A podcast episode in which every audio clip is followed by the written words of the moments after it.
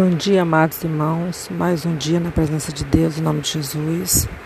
Estarei fazendo mais uma oração para essa terça-feira, em nome do Senhor Jesus.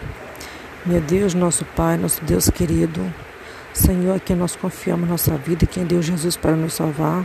Estou aqui mais um dia, meu Deus, para te pedir bênção para esse dia maravilhoso, por toda essa semana, por cada um de nós. Que você possa nos encher do teu Espírito Santo, meu Pai, e dar-nos o livramento de todas as coisas negativas que tem nesse mundo.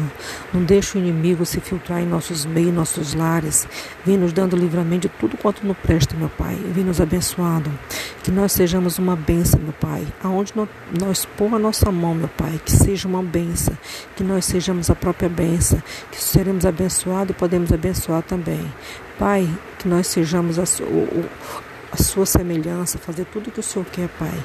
Determine na vida de cada um de nós, meu Pai, o que o Senhor deseja que sejamos.